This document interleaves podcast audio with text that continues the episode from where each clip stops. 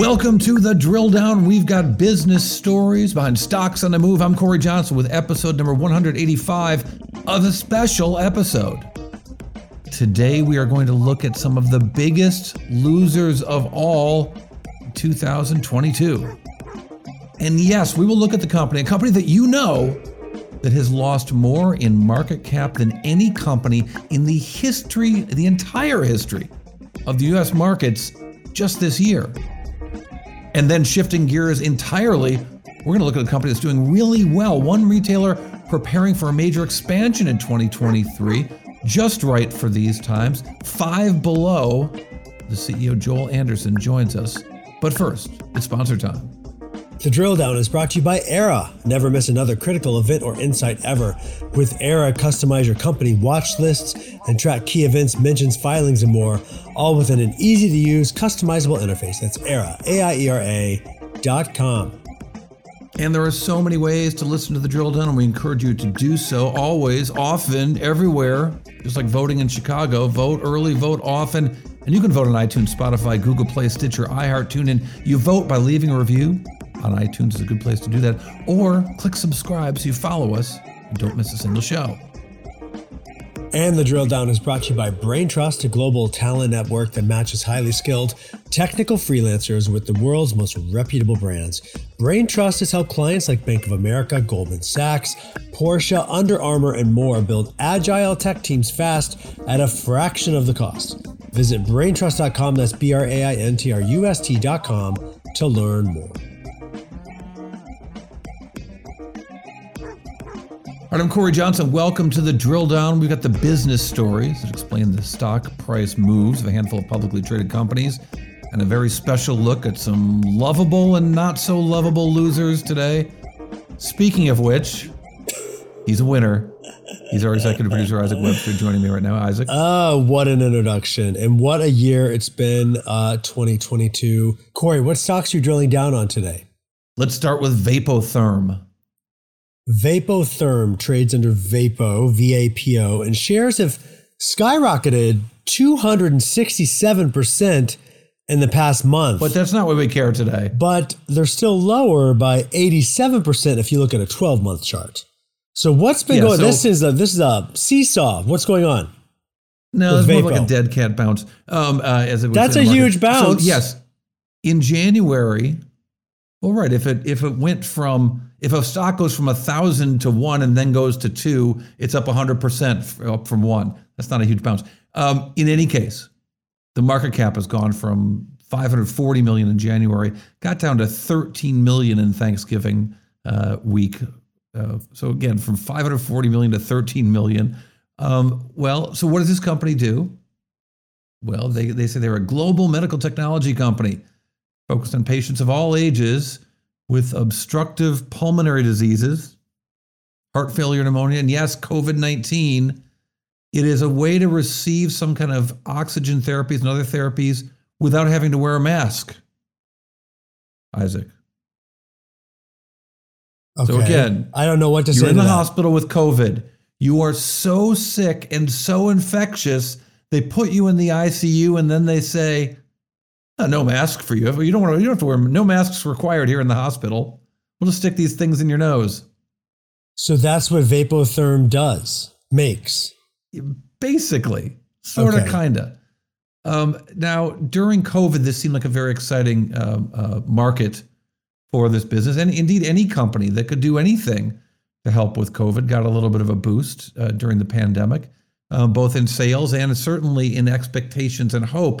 But in April's, on April seventh, this New Hampshire-based company withdrew all the expectations, all the guidance that they had uh, put out there, saying they weren't going to hit their numbers, that their breathing equipment for healthcare providers were just not selling like they thought they would, and that indeed COVID slowing down, the diminishing virulence of COVID nineteen was going to hurt their sales and, and result in less need for their breathing apparatus. And the stock absolutely plummeted. Sales, uh, for example, not to forget the stock, the sales that were thirty-five million in the second quarter of twenty twenty were only thirteen million in twenty twenty-two. So sales so just completely this, falling apart for this company.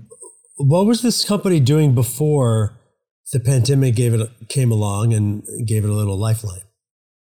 Uh, same thing. They thought this could be used perhaps for uh, C O P D or what does that congestive mean? Heart failure, pneumonia. What is C O P D? Uh, C O P D is a chronic, obstru- some, uh, chronic ob- obstructive pulmonary disease. Okay. Um, that's that's uh, sometimes people wear those masks at night to help them not snore, sure, for fear that it might lead to they would stop at breathing. Um, in any case, uh, these guys, the sales didn't show up, which is a real problem when you've got a lot of debt.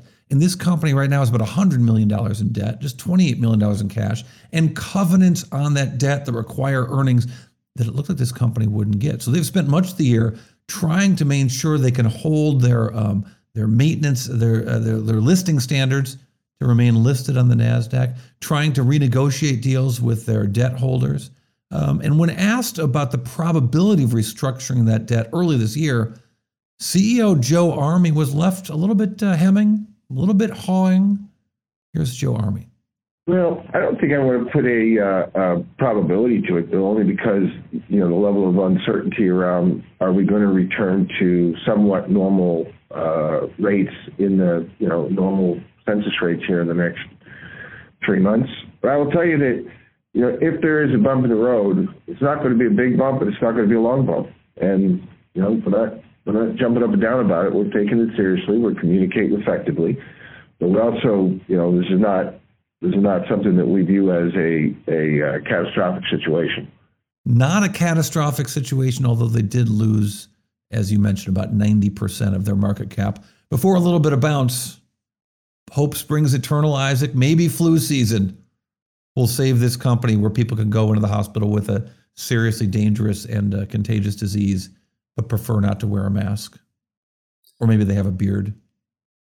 So this last month when they've seen this crazy spike, is it because of all the colds and the R S Vs and the rise in COVID again? And is that what's going on? Hope springs eternal. Oh. Cory, what is your next drill down? I want to look at Enochian Biosciences. Enochian Biosciences trades under E N O B and shares have dropped twenty-two percent over the past month, and E N O B shares are lower by eighty-three percent in a year. What is Enochian Biosciences? Well, they've taken the company from a market cap of five hundred million dollars to seventy-three million dollars in a way that you do not see often that involves a hitman. I'll get to that. But first, Enochian claimed to have cures for H I V and COVID and various cancers, which would be good, right, Isaac? Those would be great things. And so if you do, wanted to know about this company, we're going to invest in it, you might do something really, um, say, an obscure piece of your research, like type the word Enochian into a search engine. Like, let's say Google. Okay.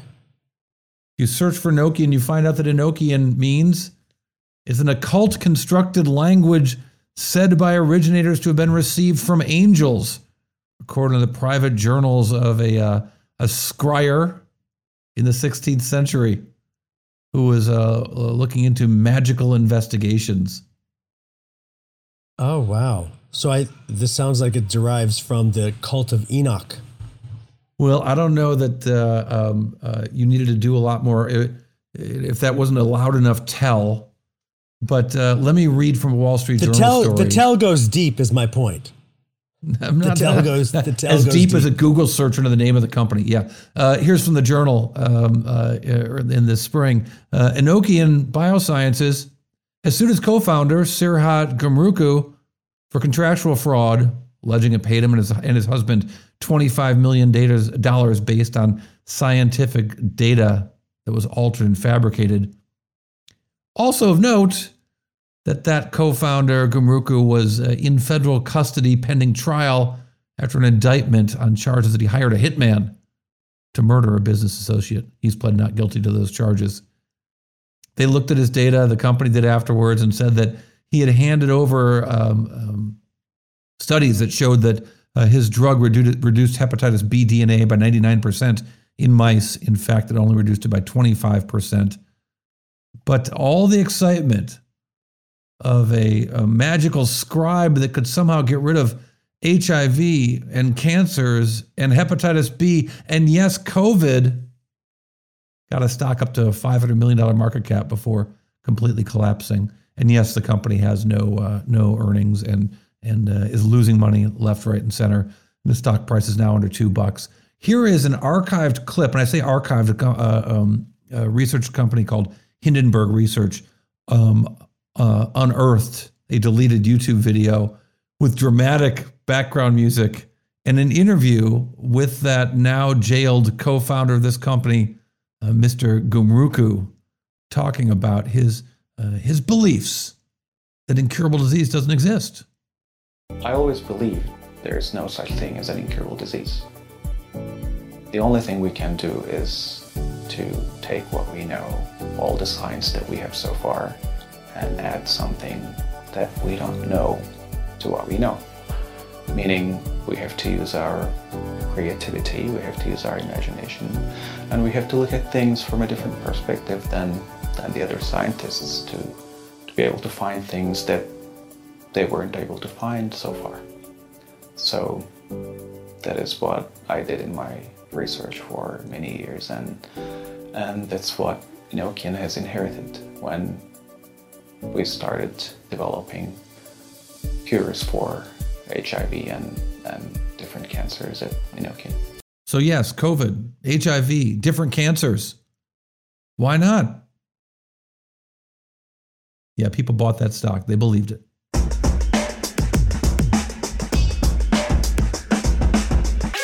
Cory, what is your next drill down?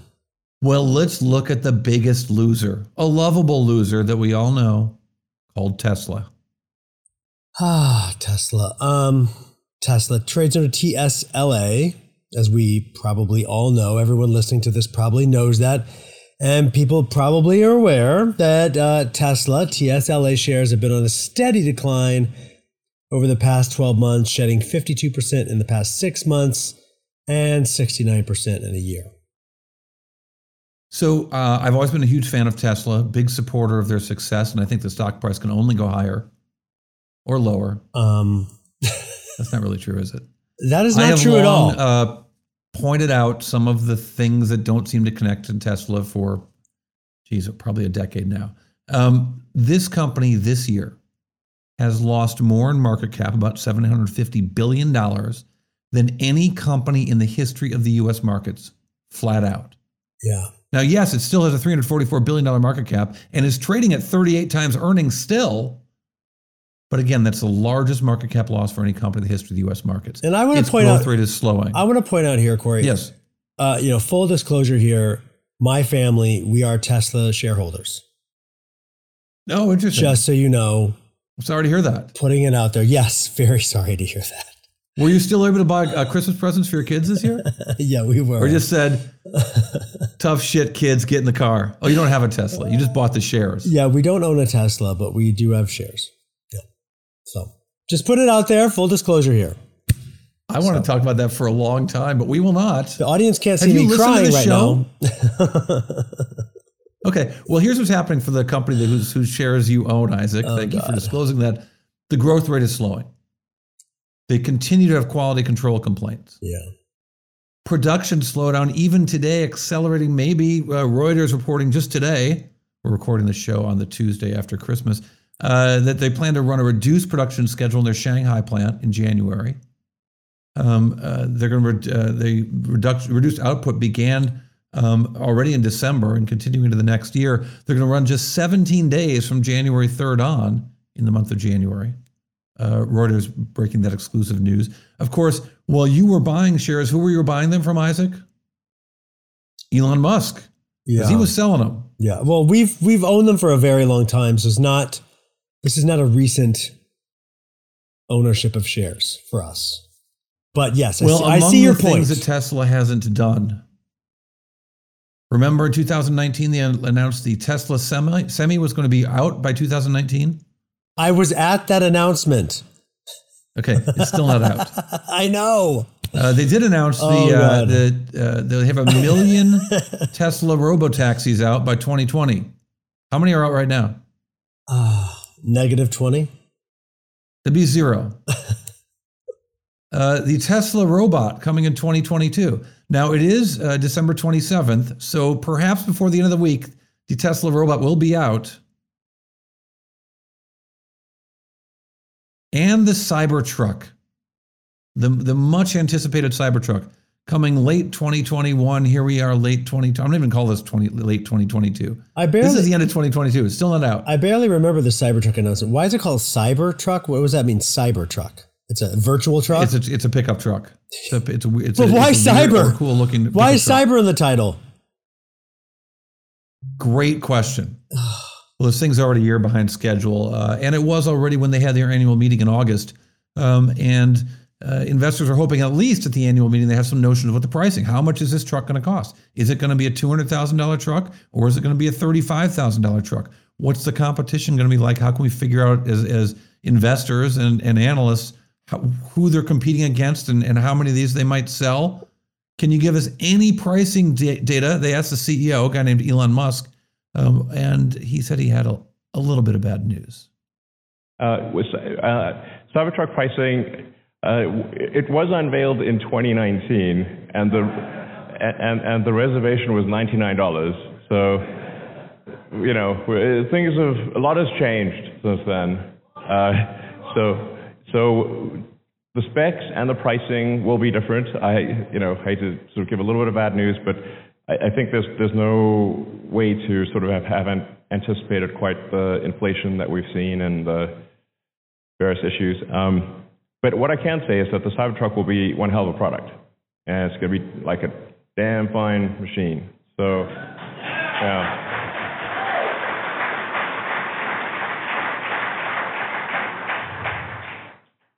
And we're all tracking to be in production um, uh, middle of next year from this factory. So we're installing, we're, we're going to be installing the production equipment, tooling and all, uh, uh, starting uh, the next couple of months. We'll begin the, uh, the installation. So aiming to be in volume production middle of next year. So.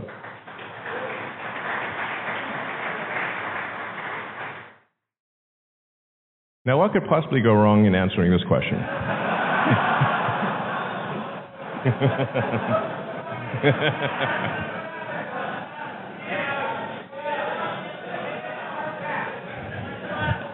Oh, man. All right. All right. So uh, um, I should just pass. Uh, well, I, let me just say that, uh, uh, you know, I, I hope for peace and respect. So peace and respect. And oh, what a lovely Christmas message, although he said it in August, from Elon Musk, saying that he hopes for peace and respect. I, I, I wish that for him. I suspect he's getting neither. Well, you get what you, you, you reap what you sow, right? So I hear. Everyone's all biblical. You, Elon. Enoch, Enochian. Jam. Yes. Uh, uh, so those are our losers. Next uh, next week, we will take a look at some of the biggest winners of the year. And we have a winner um, coming up. This is not going to be an all depressing show. It's not depressing. I think these stories are fascinating. Well, when you talk about Tesla, it gets a little depressing for me. But for our, you. But our next guest. As I mentioned, hope does spring eternal. But our next guest from a company that's actually doing quite well. Very and well. Maybe perfectly positioned for these times. Mm-hmm. Retailer Five Below sells cheap stuff. Often stuff under five dollars. C E O Joel Anderson talks about how to make that business grow, how that business works in these times, and how to grow it profitably. That interview coming up right after this. The Drill Down is brought to you by Braintrust, a global talent network that matches highly skilled technical freelancers with the world's most reputable brands. Braintrust is how clients like Bank of America, Goldman Sachs, Porsche, Under Armour, and more build agile tech teams fast at a fraction of the cost. Visit braintrust dot com, that's B R A I N T R U S T dot com, to learn more. All right, welcome back to the Drill Down Podcast. We are joined right now by C E O Joel Anderson from Five Below. It might feel like Five Below wherever you are, but that's not why they call it Five Below. Joel, they call it Five Below because... Well, we get asked that question quite a bit, and a lot of times people think we are a cold weather storm uh, store. But the reality is um, The, the concept was created twenty years ago, and it's all about everything being five dollars or less, hence the name Five Below. And you have broken the buck, if you will. You've broken the five buck. You've got some things that are more than five bucks in the stores. But generally, that's that's that's the consumer value proposition, yes? Yes, um, we did uh, break the five dollar price point a few years ago when the tariffs emerged. Um, and so we now have a section in the store called a store within a store that we call Five Beyond. But the core value of Five Below remains. And as a matter of fact, anything that is above five, it's still all about value. So we have our Five Below store and we have our Five Beyond store. And you guys have been crushing it uh, in this economy. And we've seen, uh, you're often compared to, and I'll, I'll let you tell me the differences, but you're often compared to a Dollar General or a Family Dollar or um, stores that really do focus on, you know, an Ollie's, uh, companies that really focus on Um, uh, you know, every company's going to say value. I'm I'm trying to find the kind words for it, but customers are looking for cheap stuff. Yeah. Look, uh, we, we tend to get compared there because of the price points, but I think that's where the similarities end. And for anyone that hasn't been in our store and walked in for the first time, what they would experience is an incredible experience. And so our stores are bright and fun, and it's a treasure hunt environment. We are a store of wants, where the stores uh, and the companies you just mentioned happen to be, tend to be a store of needs. So we really focus on just a place you can let go and have fun. So it's it's a lot about browsing and a treasure hunt. How much of it is about uh, young shoppers? Yeah, we we like to say we cater to teens and tweens. I mean, that is what we wake up every day focused on. Our merchants is delivering for teens and tweens. But we truly have a, a universal appeal for all. Um, there isn't a person that doesn't walk in that store and put a smile on their face and put something in the basket. But our core customer are teens and tweens, young ones. And uh, it seems that you're also really focused on trends. I think when I first became aware of the company, it was the fidget spinner play. It was a company that saw a five hundred basis point increase in same-store sales, all because of fidget spinners. Yeah, I think fidget spinners was really the first major trend that, you know, people like to talk about. Um, last year, it was all about poppers. This year, it's all about squishmallows. So trends emerge every year, and our job, our buyer's job is to capture those trends, react quickly, and bring them in the pro- in the stores. And, you know, our customer now kind of expects to find the hottest and newest trend at Five Below, and that's one of the reasons they come in all the time. In a house of four teenagers, I'm also very much trying to stay on top of trends without sounding like that dad. They busted me this week for saying something had a Christmas vibe. Dad, I love it how you say vibe now. But how do you stay on top of these trends? That seems like a really difficult job to do because I can just drop vibe from my language or add it right back. You, you, however, have got to do some uh, substantial planning around the potential emergence of these trends. Yeah, it, it's a great question. And it's actually easier today than it was in the old days. Um, but we still, you know, good old fashioned communication with the field still works. You know, most trends tend to start on the coast. And so we tend to hear about it from our, our store teams um, by honestly customers coming in starting to ask about something. But you know what? Good old Google has uh, made it easier for us to really, you know, see what people are searching on, what they're looking at.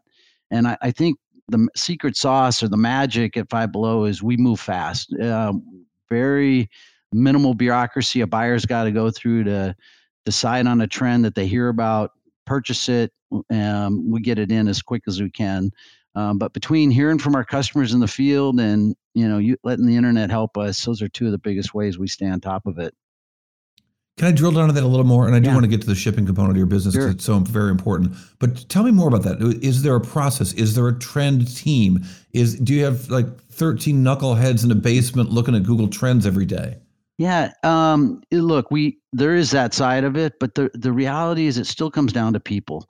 And you know, what makes this company so unique is we have eight worlds. And so we're not a toy store. We're not an electronics store. Um, we're not a party store. We're a little bit of everything. And so customers come to expect that we probably carry that, but it it really is our buyers staying close. And, and our buyers are sliced very you know, narrow in terms of what they buy. So they become the experts in those areas. And, you know, a fidget trend buyer and a selfie stick buyer are very different. And those were two different hot trends over the last few years. And it's all because they're an expert in their area. All right. But from your management standpoint, you didn't have a fidget spinner buyer before the fidget spinner trend. Like, how do you start to allocate things that don't fit into a category when you are deciding what your staff is supposed to do? Yeah. And, you know, one of the changes we made when I when I took over is buyers used to be incented on how their category did. And we changed that. Now buyers are incented on how the whole business does. So there isn't a territorial play on, no, that's mine, that's mine. Everybody really works together. And they're like, hey, I'm hearing about this, or I'm hearing about that, or vibe's a cool word. And that's what happens. And then it bubbles up and, you know, somebody takes the lead on it and we, we start purchasing it, getting in, testing it. We'll test it in, you know, a dozen stores, see how it does. And if it does well, we'll roll it quickly. If my kids are listening, they should know that twenty-five years ago, I started a magazine called Vibe with Quincy Jones and a handful of other talented people. So I've been on that trend for a minute. Uh, okay. The odds that they listen to my work is about zero. So let me ask you further. So, uh, so you, the buyer finds this trend or potential trend, and then they plug it into a network that you've created around um, shipping. That's not entirely your network, but sort of is. I, I don't understand how that works for your company. And of course, we all know more about um, containers and shipping and China than we did at any time since season three of The Wire. Yeah. Uh, look, the, the getting it into our stores is a process in and of itself. And I think um, the container shortage that every retailer experiences probably never been experienced, certainly in my retail career. Um, but the, it starts with knowing which country is the best at producing whatever particular item we're at. And, and we've got people on the ground in those respective countries across the world. Um, but then you're absolutely right. I think the big bottleneck this year has been containers. And um, thankfully, most of that's behind us now and hopefully it's not coming back.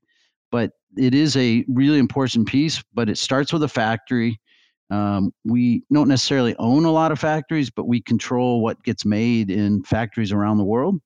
Um, our logistics teams does an amazing job getting it to the container companies, and then it's on the water. And uh, we have you know, thousands and thousands of containers coming overseas every year. And from what I read, it sounds like you're good on the distribution center front, that you don't have that giant expense of a new distribution center looming anytime in the near future as you achieve, as you get closer to achieving your long-term goal of two thousand stores. Yeah, it's true. We, um, we really invested in the infrastructure of this company starting about six, seven years ago. And probably the single biggest expense we invested in was building out of distribution centers. So we have those now strategically placed around the country, and we have enough of them built that they'll support us up to twenty-five hundred stores um, before we have to start building again. Um, but that was a, a major initiative for us. They they cost you know tens of millions, sometimes one hundred million to build, but now we've got the infrastructure there to really quickly support um, all those containers coming in from overseas. I would imagine one could continue to update that infrastructure within the uh, distribution center, as um, uh, there's lots of lots of innovation in that in that industry. Yeah, I, I mean that's the other side of it. Um, the fact that we're not sitting with distribution centers that are twenty, thirty, forty years old, as we built those in the last couple of years, th- they did have some of the latest innovations. Um, without going too crazy, you know, you can overspend in innovation as well. Um, but at the same time, as n- new innovations come along, um, which really help, you know, make productivity a lot more efficient, we continue to add that uh, innovation to the distribution center. But for the most part, they're pretty state of the art because they're only a few years old. So where are you on that store count right now? We just went over thirteen hundred stores, um, and we're going to open two hundred stores in twenty twenty-three. So we'll cross over fifteen hundred next year. Wow. Terrific growth. And, and, uh, and the four wall cost in, in retail, those who don't follow retail, retail, the four wall cost is so important. It's essentially the cost of running the store without merchandising and corporate overhead and all those other fancy things. But uh, but essentially just the wall of the, the cost of having a store versus the, the the revenues the store produces in a year. Where are you with those numbers? Well, um, what what's unique about the Five Below model and what's made it so successful is that our payback on building a store is less than a year. We run about nine, ten months now. So in less than one year's time, everything we invested in that store, we earn the cash back to to pay for that investment in just shy of a year. And that's and pay for the next one and pay for the next Start paying one. for the next one. Yeah, absolutely. So it's it's a relatively short payback, and that's what's made it so attractive to the um, stock market. It's also interesting that you guys have a, um, skewed uh, uh, the um, use of outside capital to a large degree. That you haven't gone after, hey, we'll get two thousand stores open next year. Give us some money. Yeah, um, it, it's a it's a balancing act, right? Um, there's an old saying that growth kills growth companies, and I think too much growth um, could be detrimental. So we've strategically set up a very um, um, strong cadence to how we we build our stores out every year, and we've been slowly increasing because on one hand, yeah, you, you know, your return's so quick, why not just build them out? But you can't forget the um, impact that has on our people, on our infrastructure, on our systems. And so we've got to keep up with that growth um, and not just look at it strictly from uh, an investment payback standpoint. In in my um, brief travels travels this year, I found myself outside of California where I live and in some battleground states where the advertising looks different uh, during the election year. And there were so many ads about inflation, uh, particularly when I was in Pennsylvania, uh, Michigan, Um, that uh, when, when Republicans trying to convince uh, uh, Demo- people that the Democrats were responsible for inflation and that and that could, they couldn't fix it. But I, I've got to think that for stores in your category, that that had to be good for for uh, your your proposition of of value products. And I wonder if you have any notion of that actually being the case, that that that kind of messaging and advertising around the the fear of inflation, even if wage growth has been faster than inflation in the last month or two, that that fear of inflation has led people to your stores, sure. to your doorstep. Well, look, in the short term, um, it, it's a negative. And I think we, and most of retail, experienced that in the second quarter of twenty twenty-two, because that's the time, if you remember, the war started. Gas prices went nuts. Gas prices yeah. surged. And so the consumer only has so much in their pocket. So their first line of defense is stop spending, freeze. It doesn't matter whether you're value or, or luxury. But then as they get a grasp on what's left in their pocketbook, what's changed, that's when the consumer tends to gravitate towards value-based retailers when it comes to buying goods and services. And so you're you're absolutely right. As we head into the holiday now, second half of twenty-two, um, we become a need store. I need to put gifts under the tree. I need to buy something for Hanukkah. I need to put a smile on the face of my kids. And so we do expect to do well this holiday season, and customers will, will come find us at, at holiday time. Um, and during a period of inflation, all the more important. I don't know if I was more aware of it because we were going to talk, but I noticed as I was watching football this weekend that there was a lot of ads for, for T J Maxx and for Nordstrom Rack and for discount retailers that I don't know that I've noticed a lot of before. Not least of which, because I think that those are those are uh, retailers that don't advertise a lot, and yeah. I and I wonder what, how important if you're if you're seeing the same thing in your industry, and if you're planning the same thing for your business. Uh, our advertising spend is up significantly this year for holiday, and I, I did notice those same ads um, out there, and and we are are spending uh, aggressively here this this holiday period, and it is. Um, probably no coincidence that you're seeing it from the value-based retailers as, as well. Where are you advertising? What mediums are you choosing, and has that changed maybe this year or in recent years?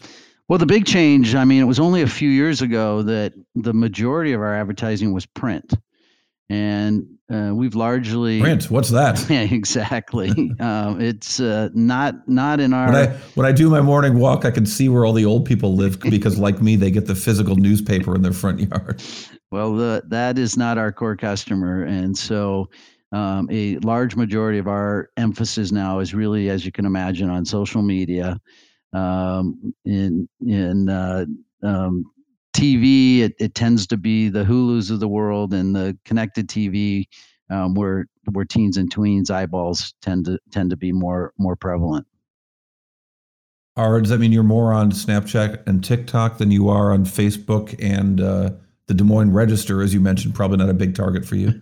Uh, the Des Moines Register, no. Um, we do still spend a lot of time um, with Facebook, and you know, moms still carry a lot of weight, and especially at this time of year. Uh, moms are, are looking for ideas for their kids. So Facebook's is a good channel in the holiday period for us. So if you pick one, Snapchat, TikTok, or Instagram for you oh, in terms of advertising dollar. Uh, well, in terms of advertising dollars, Instagram. Um, and uh, but in terms of the impact, uh, TikTok by far and away is the best. And so when one of our items goes viral on TikTok, Um, it, it has an immediate impact in our stores. Fascinating business. Uh, I'm going to have to make a trip. In fact, I might mandate that for trips for shopping, for Christmas shopping at my house. Hey, music to my ears. Already. I won't stop you from making that trip. Thanks for the invite. We appreciate it. Thank you for the time. He's the C E O of Five Below. We're going to talk a little bit more about Five Below right after this, when the Drill Down Bite is with us after these brief advertisements. The Drill Down is brought to you by Aiera. With Aiera, give yourself an information advantage. Connect directly to earnings calls and other investor events with live transcription and event intelligence. That's Aiera, A I E R A dot com. And you can listen to the Drill Down podcast on your smart speaker. Just ask your smart speaker, hey, fill in the blank smart speaker, play the Drill Down podcast, and you'll hear our latest show. And let us know what companies you think we should be drilling down on. Talk to us on Twitter and Instagram by following at Drill Down Pod, and connect with us directly at our website, biz pod dot net.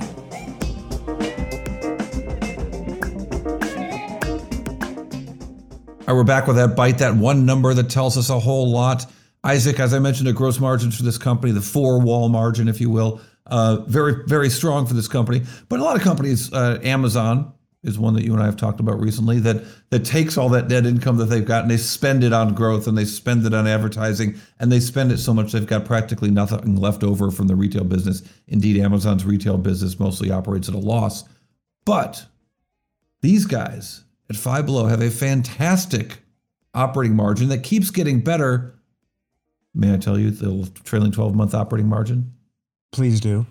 seven point eight percent operating margins. Oh, wow. Very strong, uh, very strong uh, operating margins for this company, uh, showing, uh, and that's and that's increased quite a bit. If you go back a few years, uh, those numbers were, um, you know, down in the six percent range. So uh, great, great operating margins from this business is growing very fast. Growing, I mean, they're going to have a huge growth spurt next year with all those stores opening up. Yeah, and and And same-store sales growth has also been really good for these guys. So they are they are definitely in a sweet spot of the market right now. Hey, we enjoy the spot you've been in for the last half hour or so, listening to The Drill Down. I'm Cory Johnson. Isaac Webster's our executive producer. Ben Wilson, our editor extraordinaire. The Drill Down's a production of the Business Podcast Network.